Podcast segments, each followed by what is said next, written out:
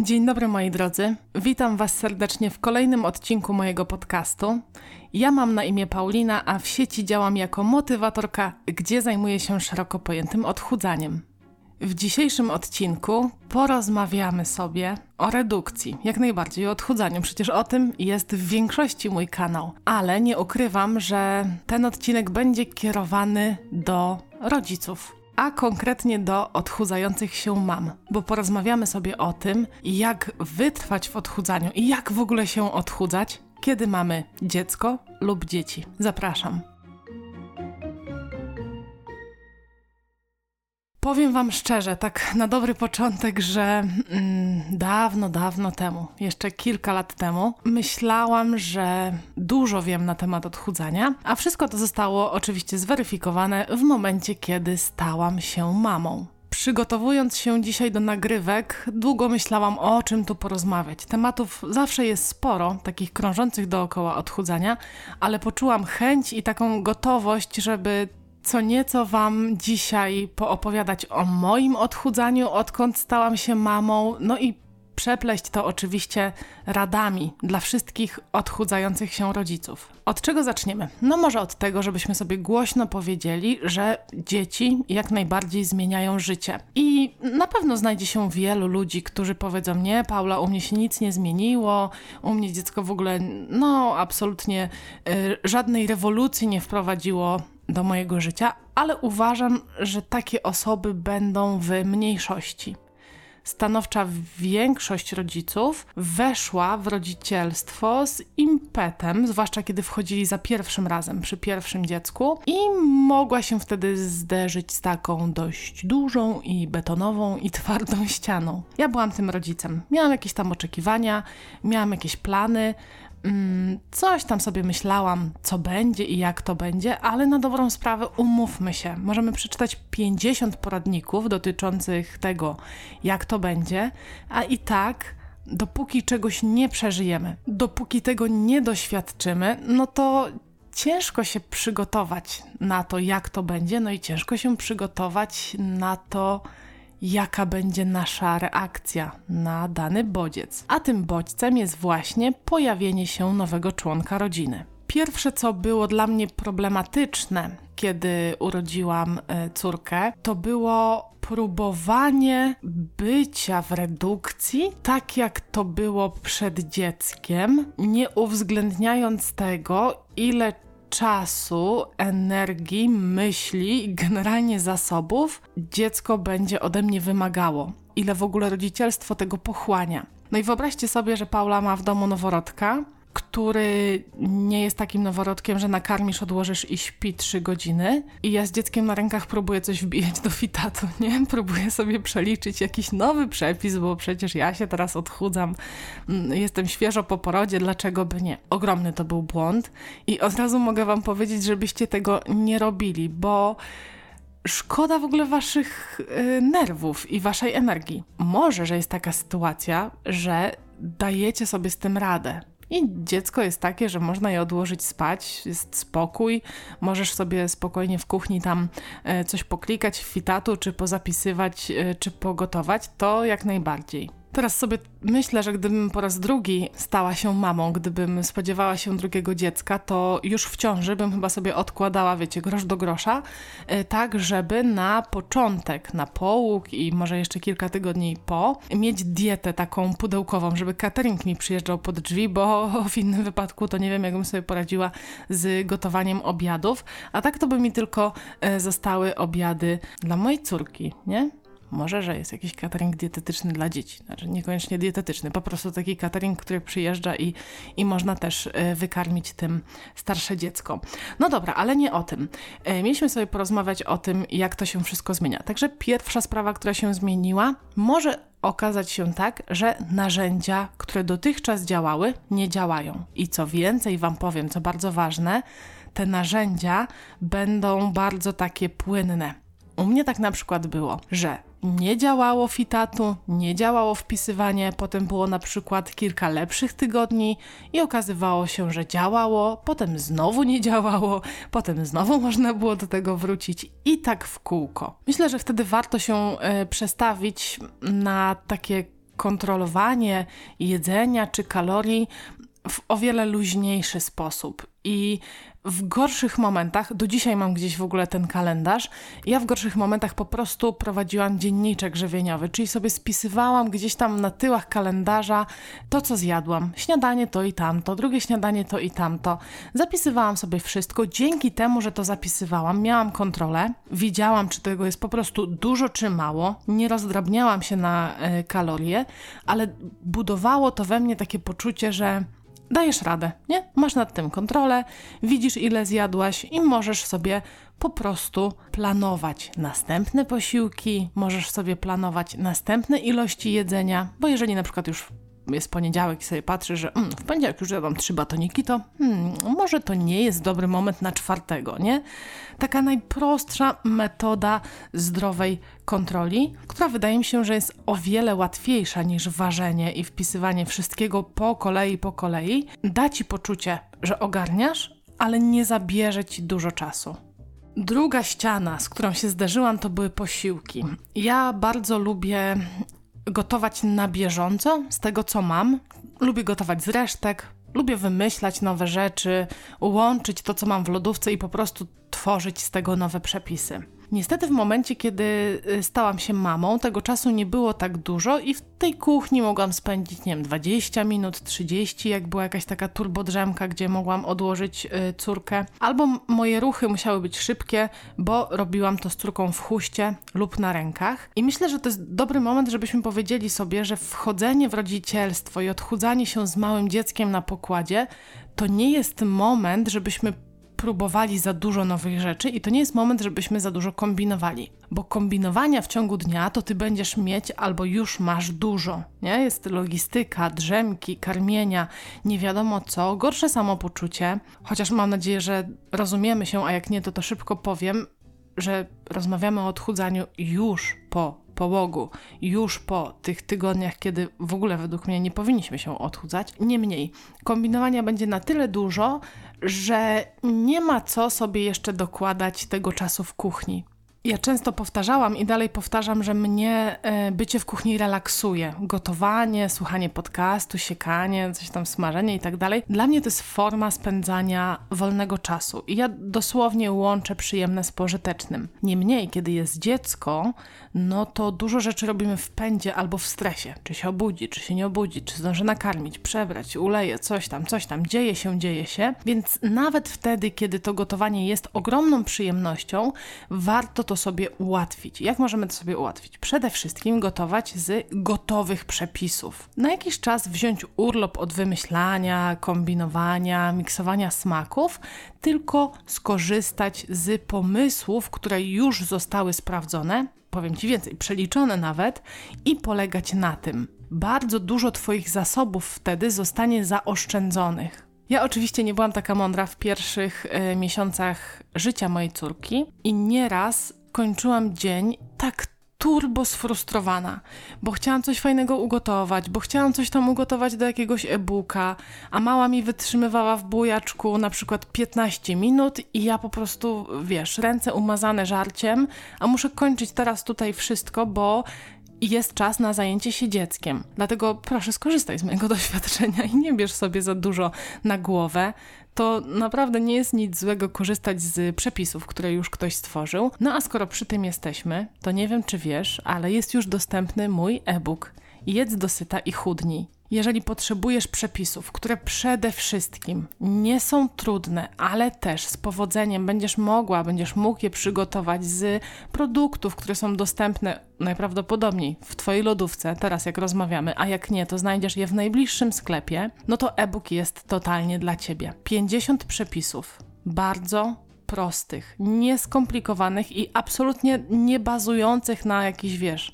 fikuśnych i wymyślnych warzywach czy innych składnikach, przepisów, które nie dość, że ci się sprawdzą na redukcji, to jeszcze smakują bardzo dobrze. Na tyle dobrze, że nie będziesz jadła tego tylko ty, ale także twoi domownicy. Znajdziesz tam przepisy na zapiekanki, na pizzę, na potrawki, na leczo, na makarony, na kaszę. Naprawdę, na co nie będziesz miała ochoty, tam najprawdopodobniej znajdziesz coś, na czym zawiesi się Twoje oko. I mogę Ci powiedzieć, że nie spędzisz w kuchni dużo czasu.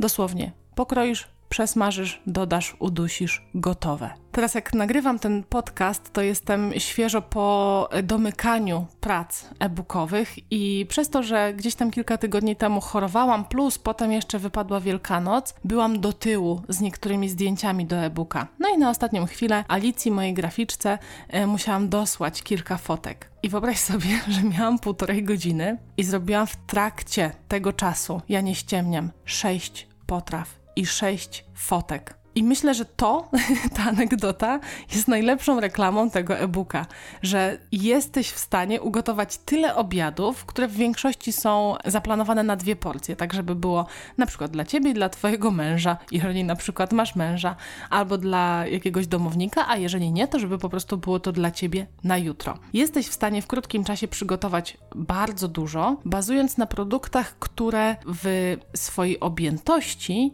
nie dają wysokich wysokich kosztów kalorycznych. Czyli co mam na myśli? Możesz zjeść dużo i nie zapłacić za to dużej ilości kalorii. Także jeżeli szukasz gotowych pomysłów, to zapraszam Cię do opisu, tam znajdziesz link do e-booka, a my wracamy do naszego tematu.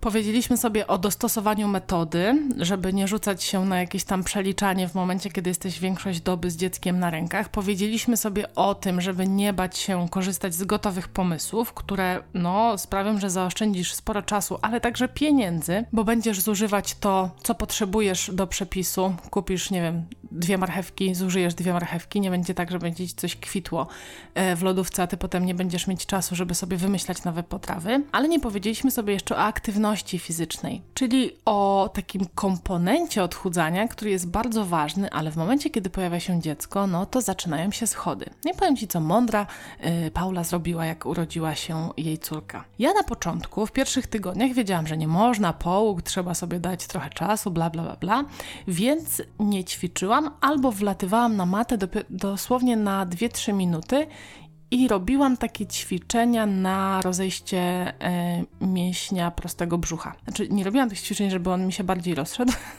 tylko robiłam takie e, ćwiczenia fizjoterapeutyczne, nie? żeby sobie nieco w zakresie tego brzucha pomóc. No i to było spoko, bo to naprawdę nie zajmowało dużo czasu. To były jakieś tam ćwiczenia stabilizujące, 3-4 minuty do widzenia skończyliśmy, można zwijać matę. Ale bardzo szybko kiedy już minął ten czas, kiedy trzeba się oszczędzać, kiedy ten brzuch mi się tam, powiedzmy, no przestałam mieć taką dziurę przez poluzowane mięśnie po, po ciąży, no to Paula stwierdziła, no dobra, no to co? No to lecimy z treningami. No i próbowałam. Próbowałam z córką w bujaczku, próbowałam e, z córką po prostu oddaną na przykład e, Andrzejowi i to było bardzo ciężkie, bo w pierwszych miesiącach życia dziecka dziecko bardzo potrzebuje mamy, ale ja na siłę próbowałam być mądrzejsza od tego. Jak to się kończyło? Oddawałam Agatkę Andrzejowi, zamykałam drzwi, próbowałam ćwiczyć w salonie, ona zaczynała płakać i mój mąż świetnie sobie radził. On był w stanie ukoić jej płacz, ale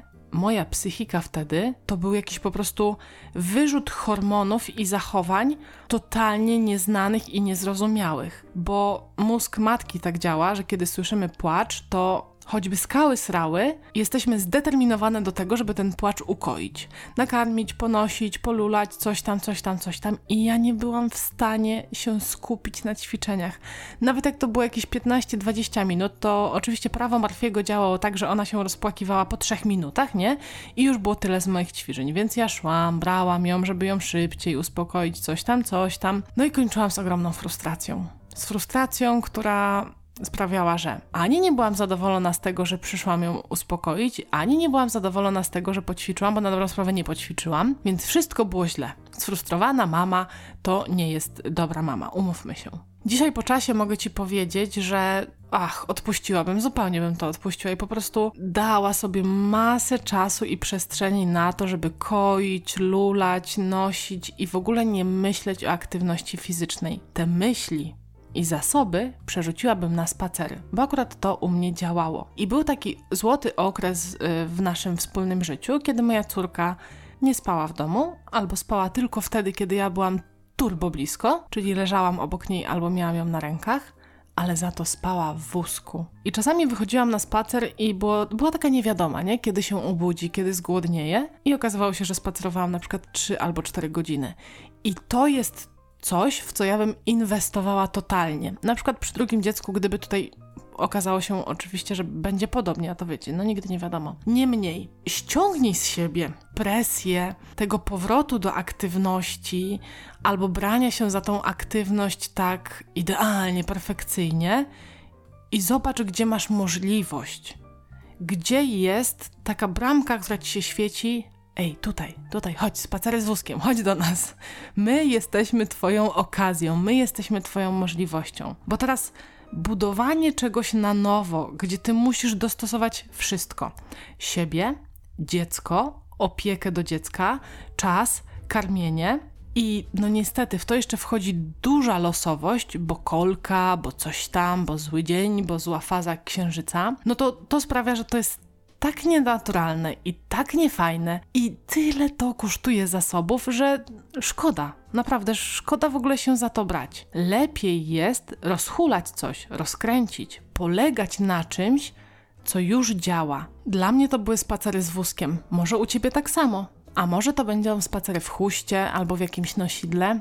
Nie wiem tego, ale szukaj możliwości tam, gdzie ona już została stworzona, tam, gdzie już to ziarenko, wiesz, wykiełkowało, a nie, że na nowo w zupełnie innym miejscu pielisz ziemię i próbujesz, żeby wykiełkowało coś nowego, jakiś nowy nawyk. Myślę, że to nie jest czas na takie, wiesz, aktywnościowe rewolucje. Ale z tą historią wiąże się też kolejna lekcja, no bo potem dziecko się staje trochę starsze i może dojść do odwrotnej sytuacji, że na przykład w wózku już nie śpi i nie wytrzyma ci 3 godziny na spacerze, nie? To wtedy nie bój się zmienić swojego rozwiązania, zmienić tej aktywności. A mądra Paula myślała, że jak czegoś się już złapała, no to wyciśnijmy to do cna. Czasami nie ma co wyciskać do samego końca i do ostatniej kropli, tylko trzeba po prostu iść po rozum do głowy i powiedzieć sobie: Dobra, to nie działa. Wracamy ze spaceru po 30 minutach. Co trzy kroki się zatrzymujesz, bo coś tam, bo chrupek, bo smoczek, bo cokolwiek. Więc jeżeli nie możesz postawić na tego konia, no to postaw na innego konia.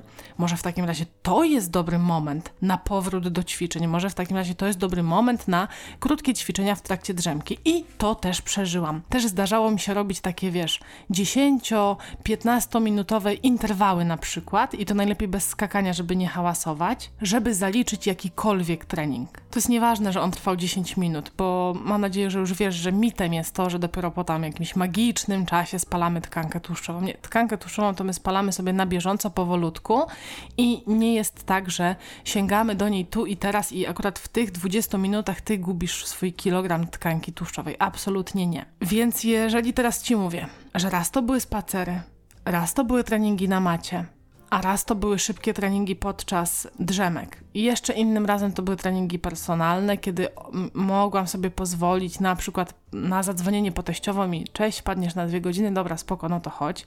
A jeszcze innym razem, ale też w późniejszym czasie, były to wyjazdy na siłownię, bo to na mnie lepiej działało psychicznie, że ja wychodziłam z domu i tak też lepiej było dla na przykład mojego męża, który opiekował się moją córką, że mnie nie ma w domu i moja córa mnie nie woła, no to to jest tylko dowodem na to, że gdzie jak gdzie, ale w rodzicielstwie, to my powinniśmy mieć taki wachlarz aktywności, możliwości i metod, i z tego wachlarza czasami trzeba będzie coś wyciągnąć za dwa tygodnie, żeby wytrwać w tym dwa, trzy tygodnie i potem sięgnąć po inną kartę i zmienić tą, co działała dotychczas, polegać na tej drugiej, żeby za kolejne 3-4 tygodnie wyciągnąć jeszcze inną i znowu coś zmienić. I to jest coś, słuchaj, co ja bym bardzo chciała żeby ktoś mi powiedział, kiedy stałam się mamą. Bo ja sobie żyłam w takim przekonaniu, że odchudzanie to będzie takie, jakie ja miałam, nie? Że jak chodziłam na basen, no to ja chodziłam na ten basen miesiącami. Jak potem jeździłam z przyjaciółką na siłownię, na salsation, na jakieś zajęcia, no to my jeździłyśmy miesiącami. A tutaj nie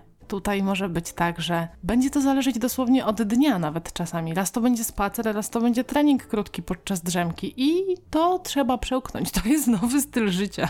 I ostatnie moje przemyślenie, z którym e, dzisiaj do Ciebie przychodzę, mm, no już nie będzie konkretnie dotyczyć żadnego jedzenia czy sportu, ale to będzie bardziej takie przemyślenie, wiesz, takie z, z moich trzewi. Gdzieś tam wyciągnięte z przemyśleń, które też miałam i mam do dzisiaj wobec swojej osoby, wobec Pauli, która stała się mamą. Żebyś ty do jasnej cholery nauczyła się odpuszczać. Ale nie tak odpuszczać, jak czasami aż za bardzo to interpretujemy, żeby już nic nie rób i teraz poczekaj, aż dziecko nie wiem, pójdzie do przedszkola albo do podstawówki, albo wyjedzie na studia. Nie takie odpuszczanie, tylko czasami po prostu warto jest skonfrontować się z tym, że rzeczy nie będą takie, jak ty sobie zaplanowałaś, i naucz się odpuścić sobie to, co miałaś w głowie, sięgnąć po coś innego i nie mieć w związku z tym wyrzutów sumienia. Jeżeli dzisiaj na obiad miała być fit super sałatka z grillowanym kurczakiem, a ty dałaś radę tylko zagotować ryż i przesmażyć tego kurczaka na patelni,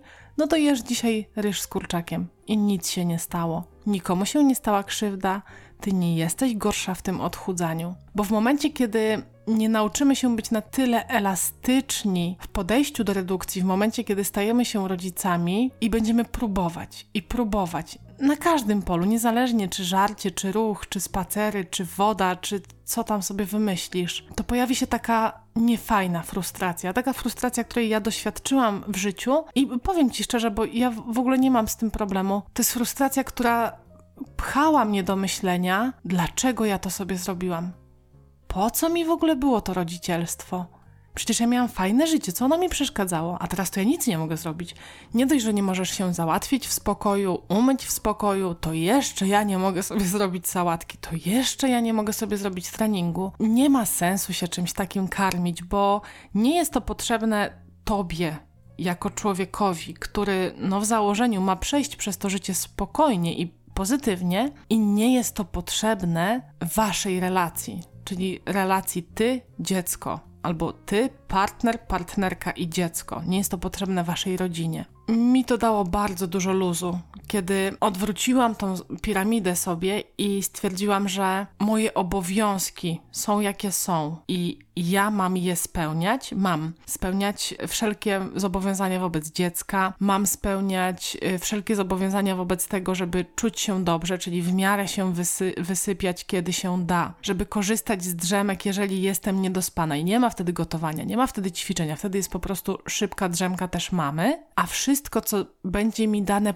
ponad, czyli lepszy dzień, nie wiem, dzień bez marudzenia, dzień bez ząbkowania, dzień, kiedy mogę liczyć na opiekę z zewnątrz, nie? Niania, teściowa, ktokolwiek, no to to jest mój czas, żebym ja robiła wszystkie te rzeczy, które chcę i mogę. Ale piramida zostaje taka, jaka wam powiedziałam na początku. I nagle się okazuje, że my jesteśmy lżejsi o 10 kilo, nie? Bo, bo nie ma już tej złości, tej frustracji, takiego plucia sobie w brodę, że ja pierdzielę i co teraz? Nic tu już nie ma sensu. Jak ta frustracja znika, a w twojej głowie jest więcej luzu, i idziesz przez takie obowiązkowe punkty dnia codziennego, a wszystko, co związane z odchudzaniem, co uda ci się zrobić, traktujesz jako taki pozytywny efekt uboczny, że o, coś na boku się zadziało, o, dzisiaj, nie wiem, spała dłużej, to zrobiłam sobie jeszcze tam, nie wiem, 20 przysiadów, no to to jest traktowane o wiele bardziej pozytywnie niż w odwrotnej sytuacji, kiedy priorytetem gdzieś wysoko postawionym jest na przykład zrobienie treningu, a on się nie udał, nie? No to wtedy już taki mood dnia jest zupełnie inny. No, to taka refleksja na koniec ode mnie. Dziękuję Ci bardzo za wysłuchanie tego podcastu. Przypominam Ci o premierze e-booka. Link do niego znajdziesz na dole, a tymczasem ja się żegnam. Daj mi znać w komentarzu, czy Ty się mierzyłaś, mierzyłeś, albo może do teraz się mierzysz z jakimiś problemami na linii macierzyństwo, rodzicielstwo, a odchudzanie? Bardzo chętnie o tym poczytam. Bardzo chętnie dowiem się, jakie były Twoje doświadczenia. Czy miałaś jakieś oczekiwania wobec redukcji? Kiedy startowałaś? Czy tuż po porodzie? Czy chociaż poczekałaś do końca połogu? Jestem ciekawa, jak te redukcje wyglądały u Was. A tymczasem kończę. Jeżeli podobał Ci się ten podcast, pamiętaj, żeby zostawić łapkę w górę, a my widzimy się lub słyszymy w kolejnym materiale. Do zobaczenia, do usłyszenia. Pa, pa.